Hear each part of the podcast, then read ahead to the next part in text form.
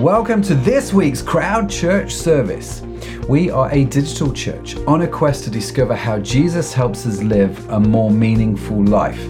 We are a community, a space to explore the Christian faith, and a place where you can contribute and grow. Our service uh, will last about an hour, and in a few seconds, you'll meet our hosts uh, for our service who will introduce today's talk. After the talk, we will have a time of worship and reflection, after which we head into Conversation Street, where we look at your stories and questions that you've posted in the comments. Now, we want to invite you to connect with us here at Crowd Church, and we've got a few ways in which you can do just that. Firstly, you can engage with Crowd from any device during our live stream, and if you're up for it, why not invite a few friends over and experience the service together? You see, church is all about connecting with God and connecting with others. And one of the easiest ways for you to do that is join one of our midweek groups where we meet online together to catch up and discover more about the amazingness of Christ. You can also subscribe to our fairly new podcast called What's the Story, uh, where we deep dive into stories of faith and courage from everyday people. More information about all of these things can be found on our website at www.crowd.church, or you can reach out to us on social media at Crowd Church. If you are new to Crowd or new to the Christian faith and would like to know what your next steps to take are, well, why not head over to our website, crowd.church forward slash next, for more details. And now, the moment you've been waiting for is here. Our online church service starts right now. Well, good evening and welcome to Crowd Online Church. My name is Matt Edmondson, also known as Batman, and Dan uh, is sat right next to me, also known as Dan. Where's your Christmas jumper, bro? I know. I um, I need to do something about that. Yeah, It's getting to that time of year, isn't it? Um, yeah, we're almost there. Trees up. the trees up. aren't quite there. Well, the trees up, and I turned the decorations, the lights in the garden on before, but they tripped all the electrics in the house. Being an electrician, I was like, oh dear. So I, yes, I need to do some um, some Yeah. work on that. And just Perhaps remind me what you do of water's got for, for a living again, then. Yeah, yeah. At least I know how to fix it. Yeah, I was going to say, just just remind me what you do for a living again. Yeah, electrician. That's awesome. That's awesome. Uh, if you are joining us for the first time, warm welcome to you. Welcome to our online show show. It's Great that you're here. Great that you could come join myself and Dan. We're going to get into uh, the resurrection today. We got Pete Farrington doing the talk on the resurrection, so look forward to that. We got that coming up. I do have to explain a little bit about what's going to happen because it is a little, it's only a little bit different tonight. Uh, but that's okay. If you are watching on Facebook, a very warm welcome to you. Um, we've pinned the link to the YouTube channel, so do come join us on YouTube if you can, as we are migrating uh, crowd live stream to just live stream on YouTube only going forward. So we're still doing both, still doing YouTube and Facebook. Um, so you can still watch us on Facebook. Uh, but if you can join us on YouTube, that would be great. Uh, good evening, Nicola. Hey, Matt. Have you worn the shirt yet? Nicola says no. That will come out, Nicola. Trust me. Oh yes, we've got a very special Christmas shirt, uh, which Nicola sent in to me, which is awesome. Uh, and so yeah, I'm really really excited about that that uh, that shirt. So Dan, you've got you've got some catching up to do, but I I have. I definitely um, yes need to dig out my jumper yeah, at the very get- least. At the very Yes. least, yes, get get on it. now, if you uh, if you do have a photo of yourself in a Christmas jumper, we would love to see it. And if you don't mind it being on the live stream, send it through. Uh, you can WhatsApp that through, or you could email it through. Um, uh, we would love to see it. Just like I say, just be warned. If you send me images, there is a chance that it might appear on the live stream. Just saying. Hashtag just saying. Okay, so let me. Let, uh, I was just about to say, Dan, tell them about the little error that we've got, but it's probably best that I explain it because I've only just explained Yes, it to you. so what has happened uh, is that um, we have Pete Farrington this week speaking to us about John's Gospel. If you are uh, new to Crowd, if you're just joining us, we have been working our way through the Gospel of John, right? Um, in a series called Origin, where we're looking at the start of the church, the sort of the, the Christian movement, the church movement. And we've been working our way quite rapidly through John's Gospel with an idea that in the new year we're going to slow down a little bit and work a little bit more methodically through the book of Acts, which I'm very excited about because Acts is just a stonking book. Some amazing stuff happens in Acts. And so, um, we asked our speakers to, to speak on certain things. Now, John, uh, Pete, uh, say John, uh, Pete, Pete Farrington is going to be talking, like I say, about the resurrection. For the keen-eyed amongst you, you will know you'll go, hang on a minute. We seem to have missed it. Yes. Yes, we, we've missed it. It's We've missed- resurrected without um, a critical portion of, of Jesus' life. Yes. Now, let me just uh, say that this is not Pete's fault. This is entirely my fault. Um, uh, that we missed out a piece of scripture. So this week and next week, uh, we've got both Pete Farrington and John Harding talking about the resurrection, uh, which is great and wonderful. And we've got both talks, and they're both phenomenal, uh, as you would expect. So we've got some good stuff coming.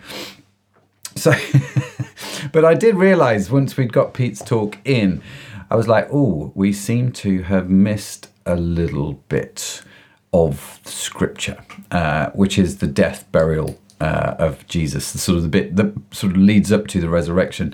Um, and so, what we're going to do is just bring everybody up to speed. Uh, we're going to talk about the death of Christ in quite rapid fashion, which is I appreciate not giving it its due care and attention, uh, but it, it, unfortunately it is what it is on this occasion. Um, but we have talked about the death of Christ quite significantly in past live streams. If you would like to know more about that, especially the online alpha course. You can uh, you can go and look at it in there. So, was that clear enough, Dan? Did I explain that well enough, or did you I just zone so. out when I was Yes. talking? Partially. no, I think you explained that well. Good. Yeah. Good. So we're jumping straight in. So we're going to jump straight into Conversation Street. Christ. Yeah, no, well, Yeah. we're going to do a bit of Conversation Street now. We're going to talk about the death of Christ. We're going to bring it up to speed, and then we're going to hit uh, our normal stride, and then we're going to have a short Conversation Street at the end. So we're mixing it up a little bit, but that's okay because I'm Batman. Uh, and uh, it just, it is, is the way it is. Now, so let's talk about the death of Christ. Why do Christians talk about the death of Christ? Why do we walk around with crosses on our necks or on our t shirts or printed everywhere? Why are we so fascinated with this instrument of torture and death in what can only be described as a very odd, um, in a very odd sense? Matt Cruz put in the comments, I'm not Batman. I'm Batman. All I'm saying is you've never seen me and Batman in the same room. I just I don't need to say anything else. Um, so, Dan, any thoughts on this? Why uh, not whether I'm Batman, but you know why do Christians? Uh, why do we talk about the death of Christ as much as we do? It's it, when you we get so used to it, don't we? We get so so used to seeing that cross around, like you say, around people's necks on churches. That's amazing. That's the, the symbol of of Christians all over the world. Um, forgetting that it was a torture symbol. That, um, but I suppose the we which we're let's put it into just one sentence almost that Jesus died, tortured, punished for a crime he didn't commit. Yeah, For well, for more than for all the crimes that we committed, he died, hmm. and that's why it's central to our faith that Jesus took on all our our sin, all the things we've done wrong, the reason that we can't be couldn't be righteous, the reason that we couldn't be made holy, he said, I'm going to take all those things on because I'm holy and I'm going to die. Hmm. With the great news of what's coming up. yeah, yeah, yeah. Absolutely, the resurrection is a critical part. It's a really interesting thing. Have you have you heard of the divine exchange? You've heard of substitute. It, let's use a theological term: substitutionary, substitutionary atonement, uh, a very posh term. And it's a really interesting idea. You know, why did Jesus have to die? Well, the Bible says the wages of sin is death. So there had to something somewhere had to had to give way with all this sin, um, and so there was a. I remember years ago, my uh, little sister, my, uh, Amy, um, she was born 18 years. Uh, well, I was 18 years old when she was born. So there's, there's quite a big age gap between us. And I remember standing in um, her bedroom when she was a couple months old. And we were changing her nappy. And I was up there with my dad. Uh, so changing her nappy or a diaper for anybody outside of England. Um, and she was really not well. She was really, she was quite poorly. I mean, nothing life threatening, but she was just, you know, when you know what it's like when you've got little kids and they're poorly. My dad said something which actually is the heart of every dad that I've known since. Um, I was not a father at the time, but I remember dad saying this and I remember it sticking with me. He said, You know what, Matt? He said, I wish I could be sick for her. I wish I could take that sickness out of her mm. because she doesn't understand what's going on, poor little thing. And I wish I could give her my health right?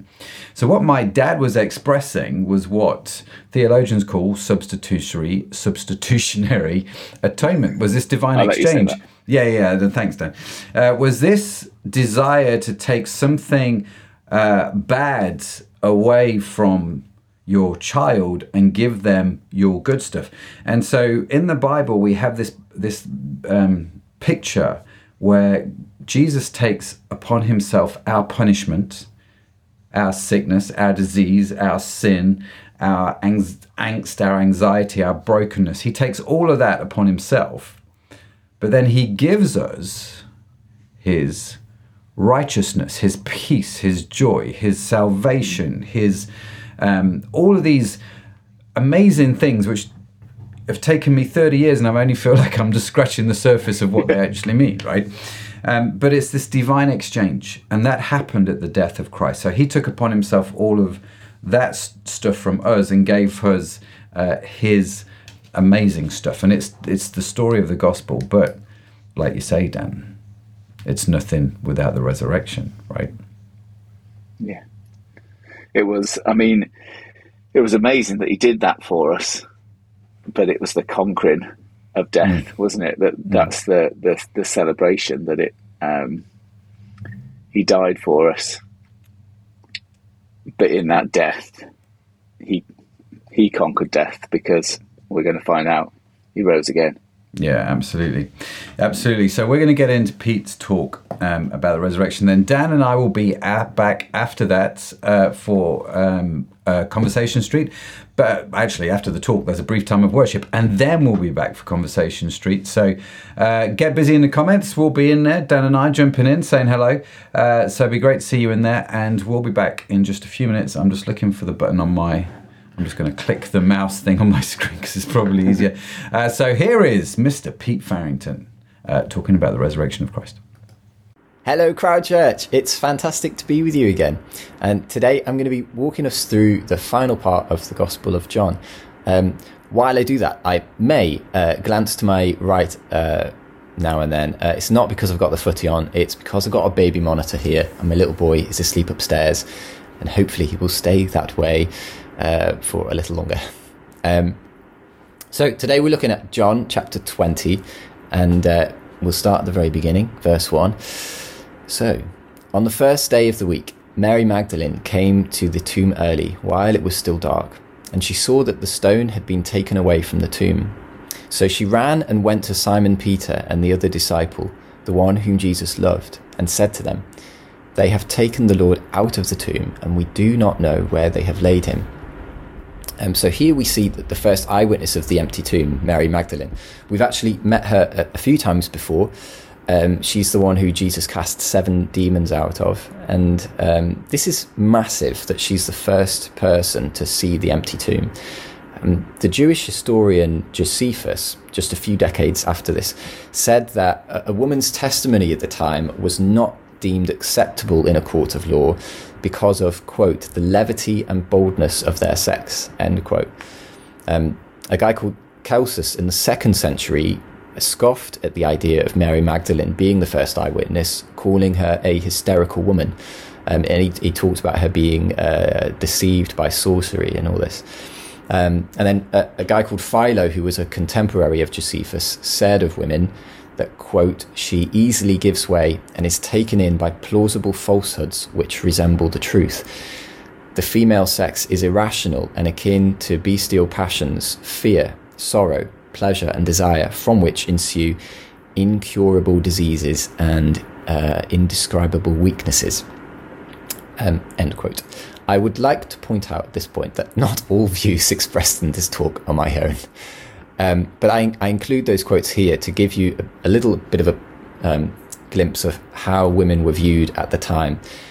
And uh, this is really important because if you were going to make up a story and, and try to make it sound credible, which is what many have argued um, that the, the disciples did with uh, with the tomb and the whole story of the resurrection.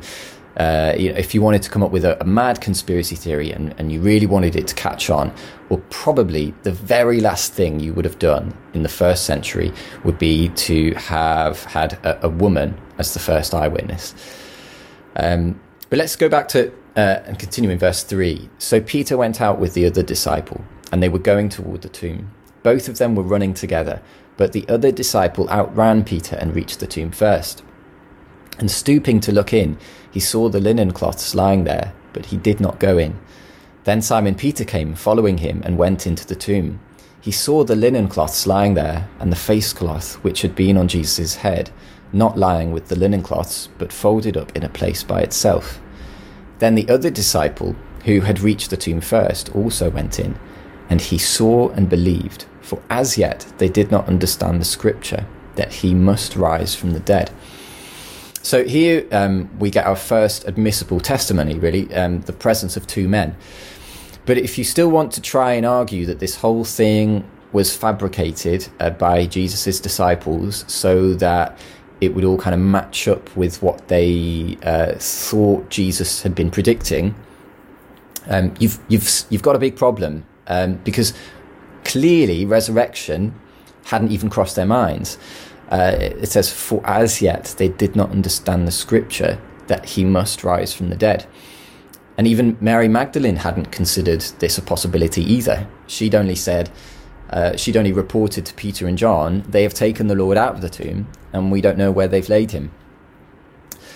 Um, and I think this verse, uh, this passage also shows us the importance of God's word, um, because it's God's word that helps us make sense of the things that we see and experience and, walk through in life.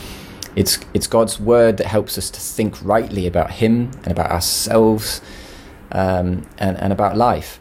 And this is why I, I, I kind of take issue a little bit when people say things like, we don't need more theology, we need more experience. I'm like, well, if that's if that's the case, how are you going to understand your experience?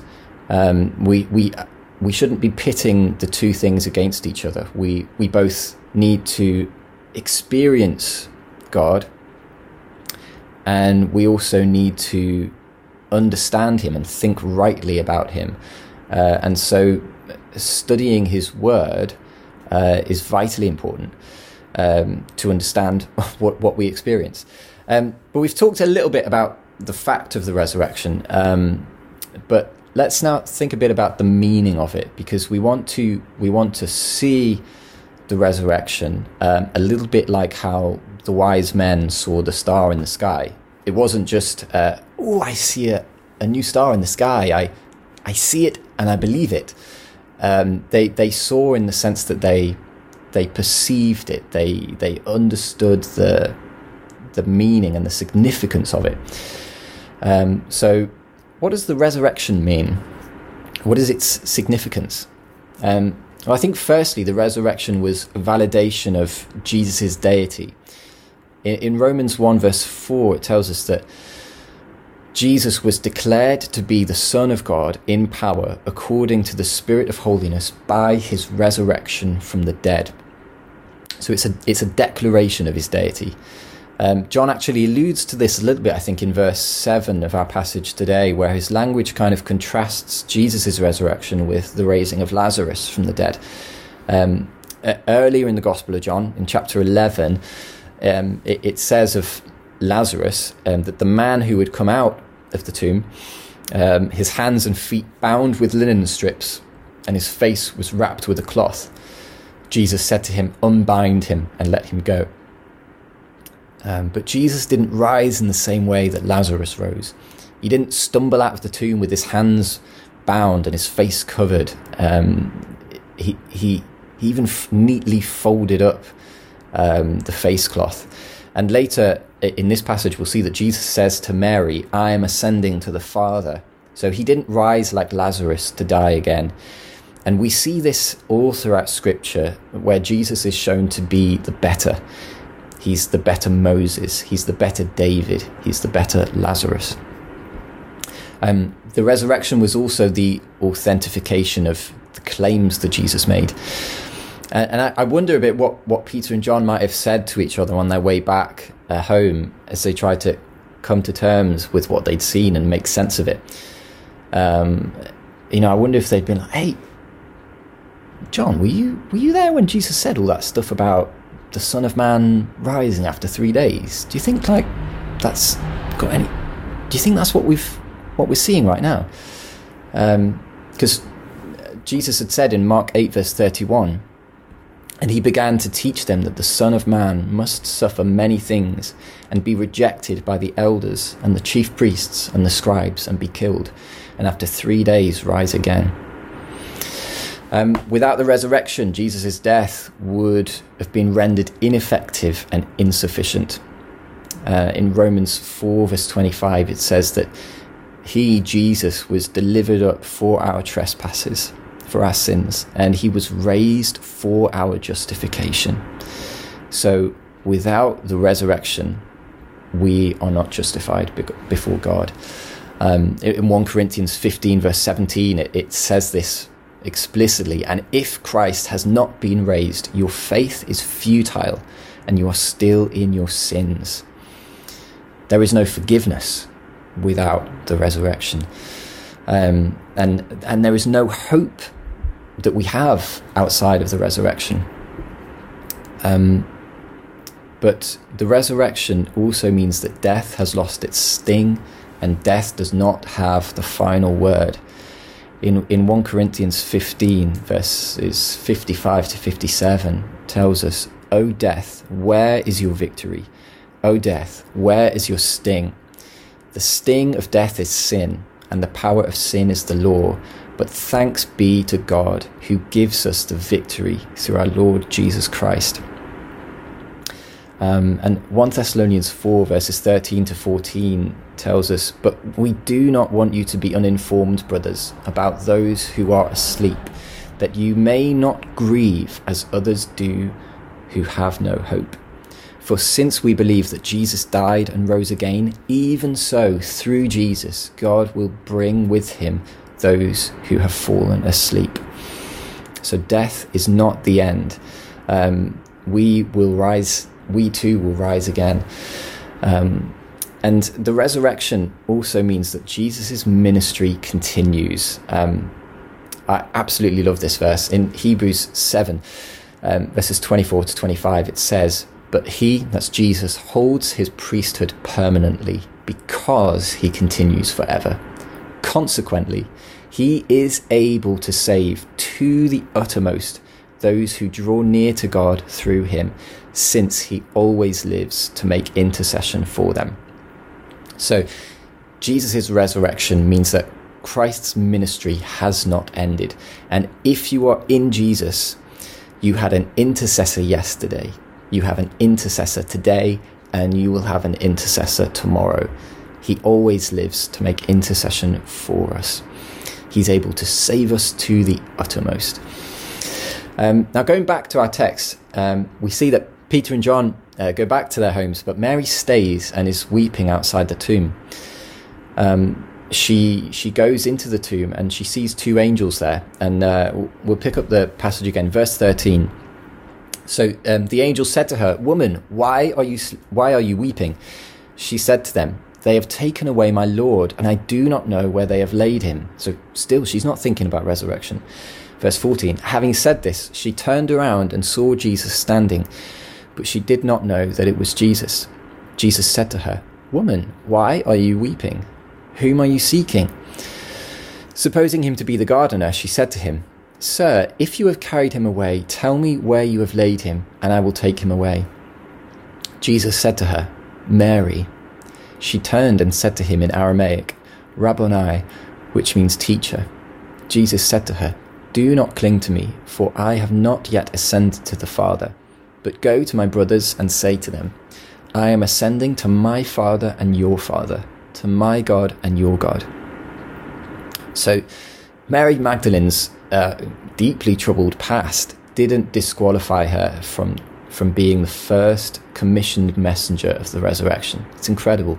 She's the first person to see the risen Jesus, um, and I, I, imagine the disciples must have been beside themselves uh, at this point when when Mary came to bring them the news. It's like Jesus, you're really not helping us here. If anybody, how is anybody going to believe us uh, if you keep choosing to reveal yourself to women?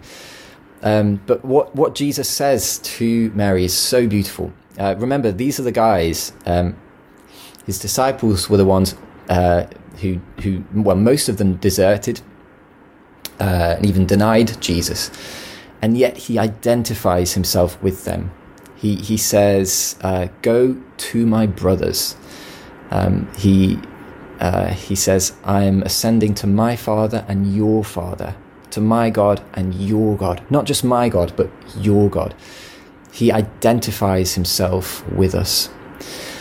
It's incredible. Um, John 20, verses 19 to 20, um, says, on, on the evening of that day, the first day of the week, the doors being locked where the disciples were for fear of the Jews, Jesus came and stood among them and said to them, Peace be with you.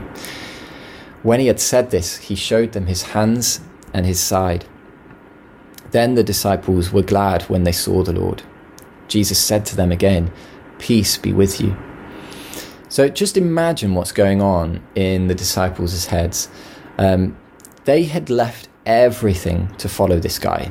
Um, they'd they'd then watched Jesus die, or well, most of them deserted him, but they, uh, you know, their hero died, the one they'd pinned all of their hopes on died. They're now scared for their lives, and they've they've now got this this woman claiming he's alive, um, and they, they must have been racked with with terror and doubt. You know, like was everything that that we'd seen just crowd hysteria? Was it just hype? Was it just smoke machines? But even with the doors locked and barricaded, Jesus can reach you wherever you are. Jesus can do things that no one else and nothing else can do.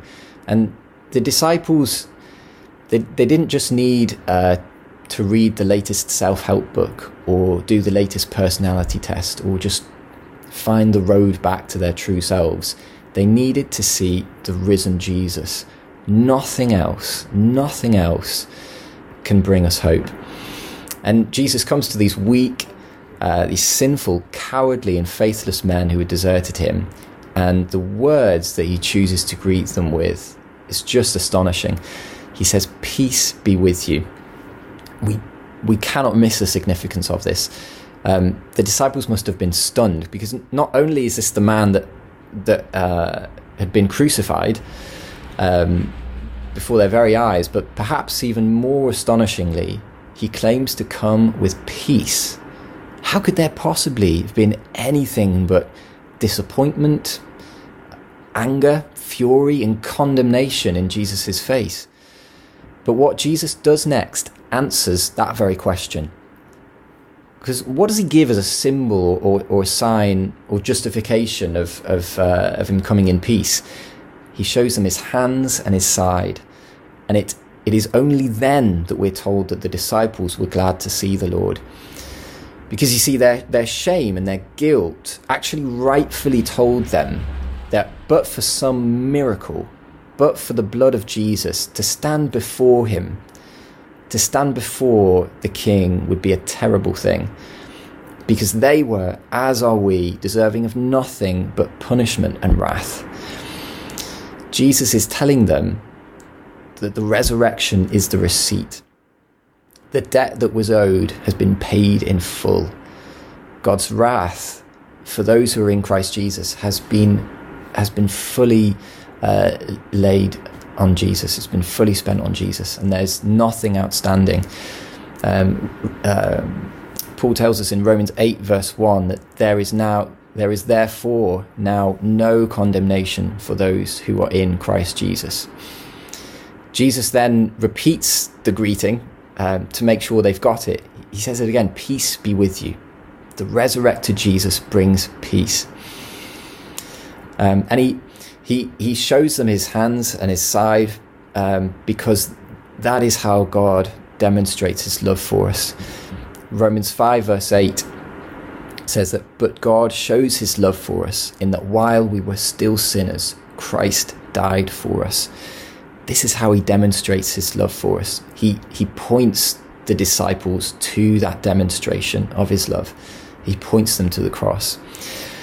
And I wonder if at this point uh, it occurred to any of the disciples that Jesus had, had already said this to them.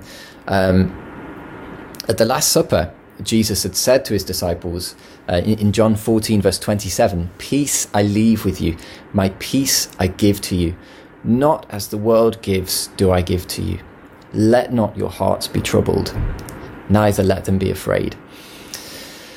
And this really begs the question well, how does the world give? In what way does the world give? And I think um, at least one way that the world gives is that, um, or at least one way that, that that we as humans give, is that it's really much easier to um, give extravagantly to someone who is maybe quite well off, um, who you know is very good at giving gifts, uh, someone who who just really gets you, um, and you know, and whose gifts you won't end up just taking to the charity shop first week of January or trying to palm off to someone else as a gift next Christmas. Um, but it's different with God, isn't it? Because all that I have to give to God is dust, and yet He gives me life. All I have in my heart to give Him is chaos and confusion, and He brings peace. He gives me peace. This is true generosity um, because I cannot pay back um, what He's what He's given. You know, if someone, um, it's just so easy, isn't it, to give to someone who, um, who who you think probably has the ability to give you something really good at some point in the future. Um, it is not so with us. All I have to give him is myself, and and and he gives me everything, namely himself. Um, we we have the tendency to to be fascinated and get distracted by uh, the peripheral benefits of the Christian life when the greatest treasure that God gives us is Himself. And there really is no miracle greater than a, a sinner and a traitor standing before the risen King and hearing those words, Peace be with you, my peace I give you. He is so generous that even though we can give him nothing, we can only give us we can only give him ourselves. He gives us everything himself. So, thank you very much for listening, guys. And um, yeah, well, that's it. Bye.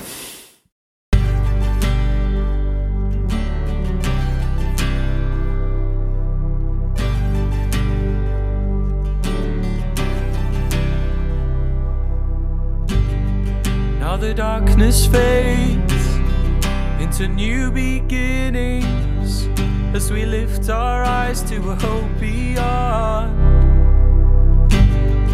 All creation waits with an expectation to declare the reign of the Lord our God.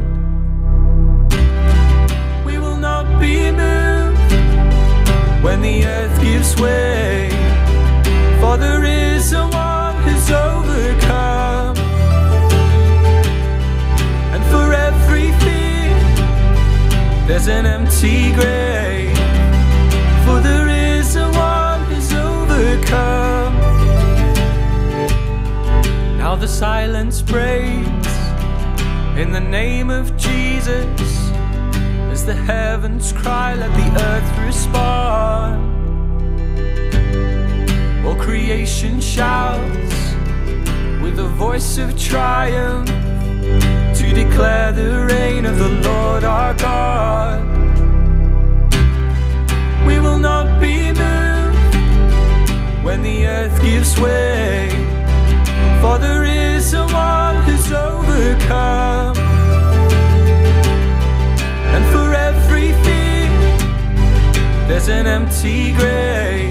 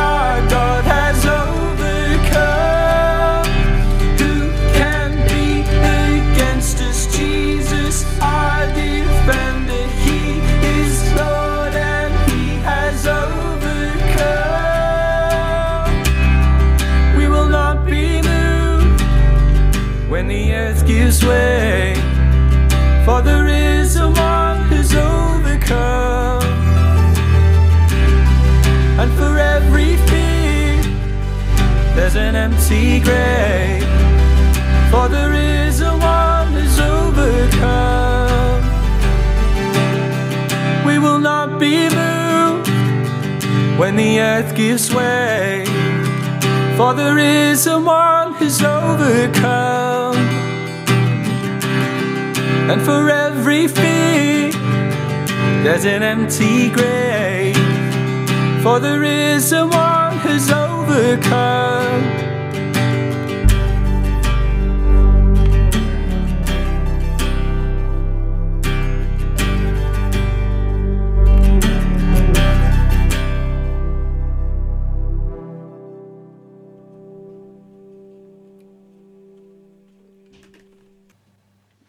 Welcome back. Uh, great talk, Pete. Uh, Great talk. I was grateful that his son didn't wake up. Or maybe Yes. he did and he just paused it in the middle and we never knew because it was edited out. But, uh, it was great. Uh, great, great talk there from Pete. Always love, love when Pete talks. Just the simplicity of the gospel. He's great at bringing that, which is fantastic. So, Dan. Ah, that's the first question, bud. Go on then. Let's go for it. Uh, excuse me. Um, what stood out to you most about Pete's talk? I, like you say, he he's really clear, isn't he? He brings across the message and always. Um, well, this is I've heard this this story so many times and read it, and just different bits he he he brought out, and um, uh, the big bit at the start was that if this was a conspiracy, why use a woman's testimony as the first testimony? Hmm. I love it. I love that Jesus said, Mary Magdalene, I love you. You're going to be the first person to see me. I love it that she was a, a woman in that culture and that time. That hmm. wasn't the done thing to do. I love it that now, when we're in an age of, of political correctness and making sure, you know, he was there. this was 2,000 years ago, been there, done that. Uh, I just, yeah, I love how, and I love that he said Mary. And that's when she knew it was him. When he calls us by name, when he speaks to us, that's just a beautiful thing. Yeah. Sounded like you now saying that. Beautiful thing. My work here is complete, ladies and gentlemen. I'm off. No, it's totally true. It's funny, isn't it, how um, she, the, the, the conversation that Jesus has with Mary, and Mary doesn't recognize Jesus. It's really intriguing to me. I, I Yeah. read that and I go, how is that possible? Yeah, because it's not like she didn't as he was know. talking about it. Yeah, how did how did she not know? And there's when you read, uh, I think it's in Luke's gospel. He goes, he sort of appears to people on the road, doesn't he? And they're talking for ages, and they don't know re- recognize it's Jesus either. And so it's not just Mary; it's the fellas as well who don't recognize the risen Jesus. And it's really intriguing to me how how that actually works because she would have met him, she talked to him, she was familiar with Jesus, and yet she didn't recognize that this Yeah. was the risen Jesus. And he can, it's interesting, isn't it, that um, you, you look at that and go, goodness, no, how many times, Jesus, have you been stood there? How many times have you been speaking to me? And I've just not recognized it's you. Yeah, Do you know what I mean? You're just kind of like, yeah, it's a lot, right? I mean, is there's, Mm. there's, there's, I'm going to have more than Mary. I know that. yeah, and just have more than Mary. But it's interesting, and it's not until he says her name that she goes, "Aha!" Now, that's really interesting, isn't it? So, yeah, I was fascinated by that, uh, Dan. I was, I, and I'd, I'd not really pulled that out, but just as Pete was talking, it's Yeah. like, yeah, this is a really interesting part of the conversation that she has. And I think for us, we can be like that, can't we? We can. We, Jesus can be talking to us, and we just don't recognize him. But somehow, when he calls our name, we something just happened. And I guess this is my testimony as a Christian. It's like it wasn't until I felt him call my name that everything sort of fell into place, and I went, "Ah, now I understand the risen Christ." Yeah. Do you know what I mean? Amazing. yeah. I, I'm the same. It wasn't. Uh, I was brought up in a Christian family. Um, my dad is an evangelist. He'd go around the around the world, um, speaking about Jesus. I'd heard the gospel lots of times, so I knew I knew the gospel. But it's when I knew it was for me. That was mm. the difference. Like, yeah, Yeah. I know when it's for your called dad. your name. for my dad, Yeah. yeah, yeah, And you, I guess, mm. in some respects, like Mary had heard Jesus talk about all these things all, all that time, just like you'd heard your dad say the same message over and over again. I mean, I didn't grow up in the church, so I'd not. Mm. Um, but for you, you'd heard the message over and over again. But when he called your name, that's when it was personal to you, right?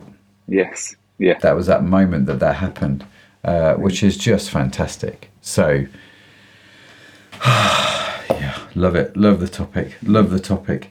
So, one of the things uh, that also intrigues me about this story, right, is the fact that Jesus has to show them his hands uh, and his side. And the reason he does this, if you're not familiar with the story, is he was nailed to the cross. So, in theory, the nails went through his hands and there was a spear thrust into his side. And so, it's only when that they saw those that they were like, okay. And was it at the end of the the movie? I don't know if you remember, Dan. It's been a while since I've seen it. The um, the Passion for Christ, where at the end, yeah. the sort of the camera shows him standing up, and you saw the light Yes. shining through yeah, his right. hands. So it's, uh, yeah, yeah, Really quite intriguing. You know what this tells me? Um, this was a risen body. This was a risen, healed body, but it still had scars. And I think um, I remember once being in. It sounds a bit odd, I suppose, but I remember once being in a church uh, church meeting, and I remember I just felt God tell me I needed to say something to somebody in the meeting. I, in church circles, we would say He gave me a word for somebody, and I, I said this to this uh, beautiful lady. I said, "Listen, here's the thing. I know that God has healed you, right? Because I can sense. I just I, God has healed you of something, and and I, I appreciate that He's healed you of something. But there are scars that still remain, and we have to deal with the scars." Uh, and it was just a really, it was just this really interesting revelation. I'd not really thought about it until that very point. That actually, as Christians, we can be healed uh, of all kinds of things. I mean, even non-Christians can get healed. I mean, you don't have to be a Christian to get healed, but um, but sometimes the healing is good, but the scars still remain. yeah, Do you know what I mean? And and actually being aware of that, I think, is really important. yeah, yeah, absolutely. So, just throwing that. That's a free one. Just throwing that out there. just throwing that out. Well, that um, Pete goes on to talk about um, the difference between Lazarus rising from the dead and Jesus rising from the dead. Jesus didn't need any help; he came out of that tomb. Um, he didn't stumble out. Um, he didn't have someone come to him and have to take off those um, death clothes, those the, you know the clothes of the tomb. He he came out because he was he was God and he came out in his own power. Um, and like Lazarus was raised by Jesus' word, but then still is told his friends say, "Oh, go and help him. Go and mm. take those bandages off his eyes." And um, he still needed that help. Mm. Yeah, it's the and the fact that Jesus took his time to fold his clothes. I just find the most extraordinary. It's Yeah. you you sort of read what is going on. It's the most mm. extraordinary event, and he takes the time to make his bed and fold his clothes. Take note, my teenage children. Take note. if Jesus can fold his clothes, then so can I. Uh, and uh, something I have to learn. Nicholas put here in the comments. Um, Sometimes the change in people, um, be it good or bad, can make them unrecognizable. Which is actually that's, that's actually I like that. I love that, Nicola. Very Yeah. insightful. That actually, um, when there has been a significant change, people do become unrecognizable in a good way, hopefully, and not Yeah. hopefully in a bad way. Um, and that's that's that's that's quite nice actually. When you've met Yeah. with the risen Christ, do you become unrecognizable? I like Yeah, that. yeah. I like that. Good thought. Good thought. So, I'm, I noted uh, Pete's comment here, Dan. Um, we do not need the latest self help book or personality test. Um, hope is found in seeing the risen Jesus. Really interesting comment, isn't it? Because there is this um, there is this self help kind of trap i think for christians that actually you you fall into this trap of if i just do this a bit better then i will be better live your best life Yeah. i can live my best life do you know what i mean Yeah. and it sounds all very nice and warm and fuzzy and lovely and all a bit self-helpy do you know what i mean i just need to have a positive mental attitude i just need to do this i just need to do that um, but the reality is without Christ, self help is just that. It's just you're just relying on yourself, right? But it's Yeah. only when you meet with the risen Christ that Nicholas says that maybe you find that unrecognizable change. Don't know. What's your thoughts on that? Yeah, yeah. No, I I like that. I, um, that he, yeah, I put that that he is he's our hope. Yes, it's not to say that reading books, learning from people isn't. We don't need that because we do, mm, mm. but sometimes we can put that above that what what God has done Yeah. we can raise that higher. We can try and do it in our own strength, mm. um, and that's what other religions do. They try to. It's all about you. It's about what can I do to attain perfection. We can't attain perfection. We just got to have that hope, which is Jesus Christ, Yeah. and in Him, yeah, in Him we have that hope. And I always, um, I used to have a like a our church used to have small small um, youth groups. There were some lads in my youth group, and um, I'd talk about hope and say, in the UK, if you're not in church circles, hope can be a bit like a wish. We use it in the same way. Ah, ah, really wish that I'd get a bite for Christmas. Really hoped that I'd get a bite for Christmas Yeah. it's not that. Ho- our hope is is steadfast. It's not a wish. It's something that's happened. It's something that Jesus is our yeah. Yeah. Is that fixed, steadfast? Um, steadfast. Yeah. yeah, in, in Hebrews, where Pete, brought it out that utter, he saves to the uttermost. Yeah. I love I love the Bible because it has all the the the definite words, not the grey words. All the you know, it goes uttermost. Yes, um, our hope, our steadfast rock. You know, Yeah. yeah, I love that. Yeah, absolutely. It's um, no, it's great. It's wonderful, isn't it? It- And and I think again, you're right.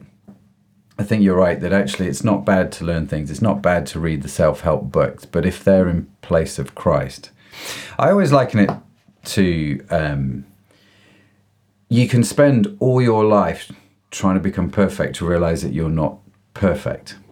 Or you can come to Christ, He makes you perfect, and then you can spend all your life working for Him.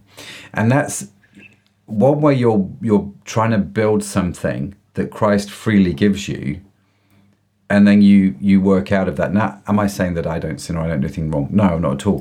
But that doesn't change the fact that God made me righteous, right? And um, the and and all of that. Just, so I don't need to attain something I've been given, but because I've been given it, I can uh, build God's kingdom. That's my plan, right? You know, Yeah. kingdom builders. That's what we are. So, um, yeah, brilliant, absolutely brilliant. So, uh, Matt put in the comments. So, just a reminder: there are no midweek prayer Zoom groups. Uh, that's true. There are no prayer groups this week, um, as we are meeting in person at Chester Cathedral. If you're around, uh, we're going to go to the carol concert, um, as put on by Mr. Mark Mitchell, who coincidentally has just been on What's the Story. So, if you're not subscribed to What's the Story podcast. Uh, let me tell you to head over to Crowd Church, www.crowd.church, the website, or you can go to what's the story. Take you exactly the same place, I'm not going to lie. Uh, uh, and you can listen to Mark Mitchell's podcast and you can listen to him tell his story about how he lost his car dealership when he decided not to open on Sundays. Uh, but how a very short time later, some really incredible things happened as a result.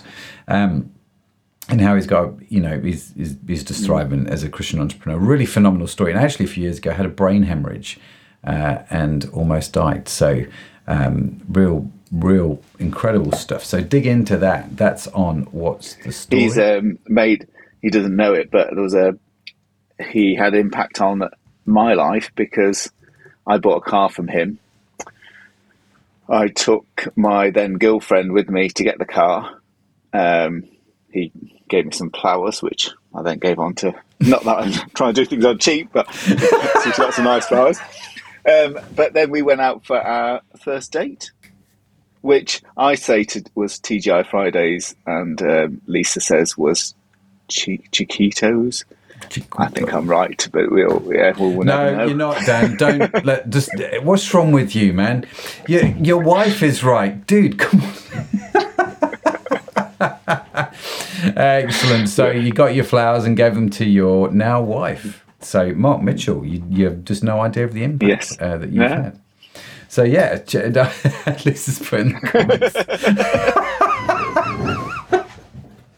Oh, no, uh, Lisa says, I assume, Lisa, you're saying he's wrong, not I'm wrong, because I'm saying that you're right. Just want to point that out. I know whose side I'm on, right, in this conversation. Uh, while we're live on air. Dan, when we're off air, it'll be different, but when we're live, there's no way. Uh, so, yeah, check out What's the Story with Mark Mitchell. We've also recently released an episode called The Need to Encourage Men. That was my conversation with the legendary Al Marshall. So, they're both on What's the Story. Do check them out crowd.church or what's the story podcast.com. Uh, Dan, next week, tell the good folks what's happening. Next week we have um, the Resurrection again, but this is with John Harding. Um, so um, yeah, really interesting. He'll pick out some different points of what we've spoken well about what Pete's spoken Yeah. about today and what we've we've discussed.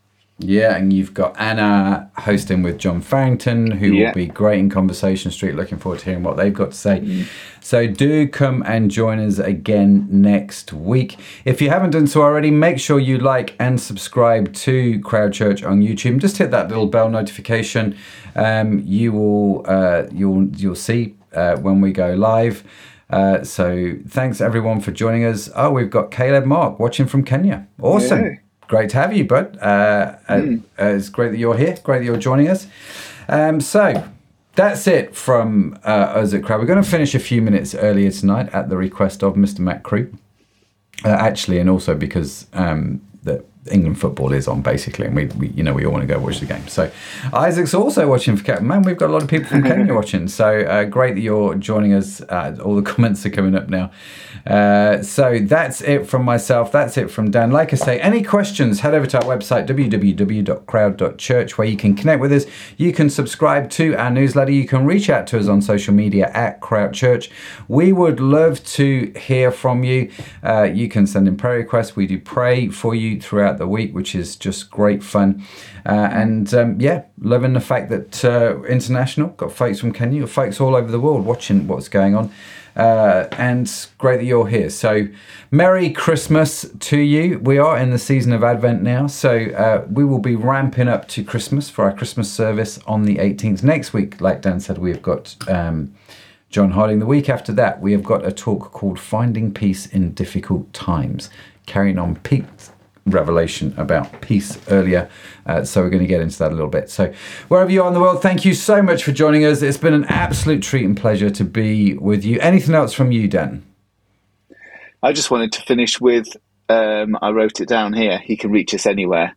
Pete just briefly said, he said um, they were in a locked room and Jesus was there. And if you mm. think that you can't be reached, if you think you're in a place that God can't get to, you, he can. Even can if it's a locked room. Yeah, brilliant. Yeah. That's a great final thought. Uh, maybe we should have a slot called the final thought slot. We'll think about that. Uh, no doubt Matt will remind me. Um, so, yes, good night, all. Thank you so much for joining us. God bless you. We'll be back next week. That's it from myself. That's it from Dan. The live stream is now going to end.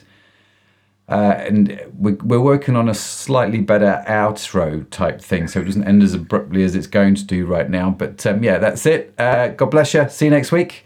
Bye for now, folks. See you.